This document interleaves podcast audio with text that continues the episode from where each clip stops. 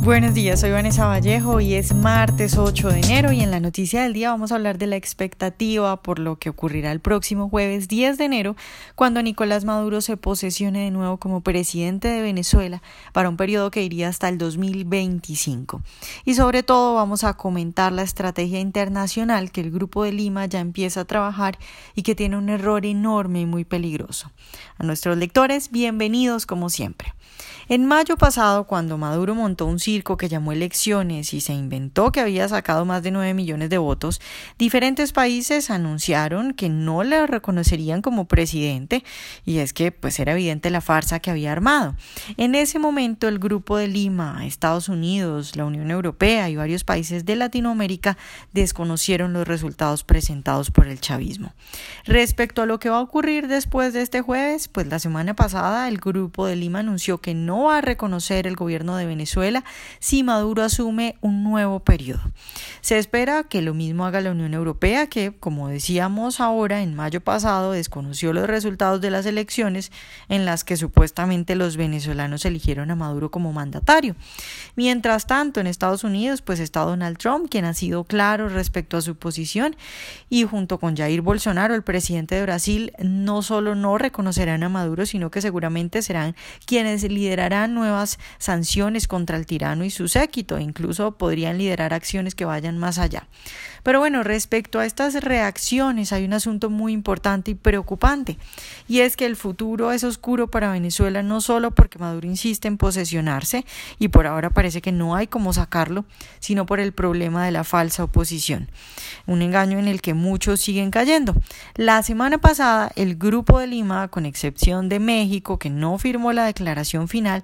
pidió transferir el poder a la Asamblea Nacional, es decir, que Maduro no tenga poder y que el poder lo tome la Asamblea Nacional, que es un órgano que, como ustedes recordarán, la tiranía chavista declaró en desacato y luego le quitó todas sus funciones. El asunto es que mientras que el Grupo de Lima y muchas otras personalidades a nivel internacional siguen creyendo que la solución de lo que ocurre en Venezuela pasa por los miembros de la Asamblea Nacional, la semana pasada el nuevo vicepresidente de la Asamblea, el señor Stalin González, dijo abro comillas, a partir de este jueves no va a cambiar la coyuntura política del país, sino que comienza un proceso que si hacemos las cosas bien puede conducirnos a elecciones. La Asamblea espera completar las comisiones e iniciar un debate sobre cómo abordar constitucional y políticamente esta usurpación de la presidencia y llenarla a través de una elección. Cierro comillas. Es decir, el Grupo de Lima, desde luego creo yo que de buena fe, pero bastante desinformado, quiere hacer presión para que un organismo liderado por un personaje que dice que no va a cambiar nada después del 10 de enero y que el proceso debe ser político y que se debe buscar elecciones, sea el que tome el poder. Miren, este personaje oficialmente en su registro civil se llama Iván Stalin González.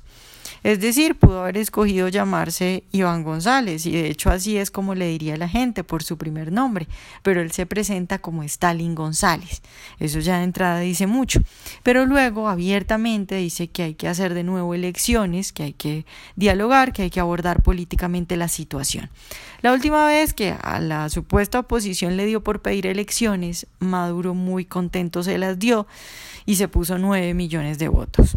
Si hay algo que negociar con Maduro no son elecciones, es su salida y es la salida del chavismo del poder. Y luego, cuando se haya sacado a esa lacra y se haya cambiado todos los órganos infectados que hay en Venezuela, como el CNE, pues ahí ya hay que pensar en elecciones. Es decir, si en este momento alguien habla de elecciones y de solución política, simplemente o es cómplice de Maduro o es demasiado tonto como para pedir lo mismo que una y otra vez ha terminado en lo evidente, en el fortalecimiento del chavismo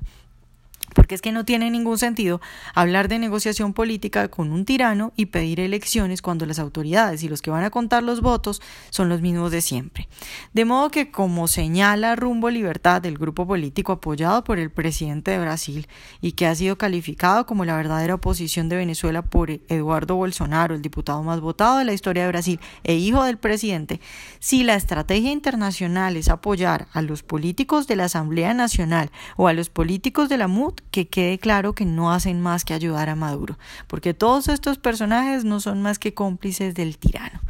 Es increíble, pero una de las mayores labores digamos, de las más importantes para hacer y para apenas empezar, es insistir en que toda esta gente no es oposición y no serían una solución para Venezuela. Son cómplices, son amigos del chavismo, tienen negocios con el chavismo, son socialistas. Ni la Asamblea Nacional ni la MUD serían una solución para terminar con la tremenda crisis que vive Venezuela. Y apoyar a estas organizaciones es un gravísimo error.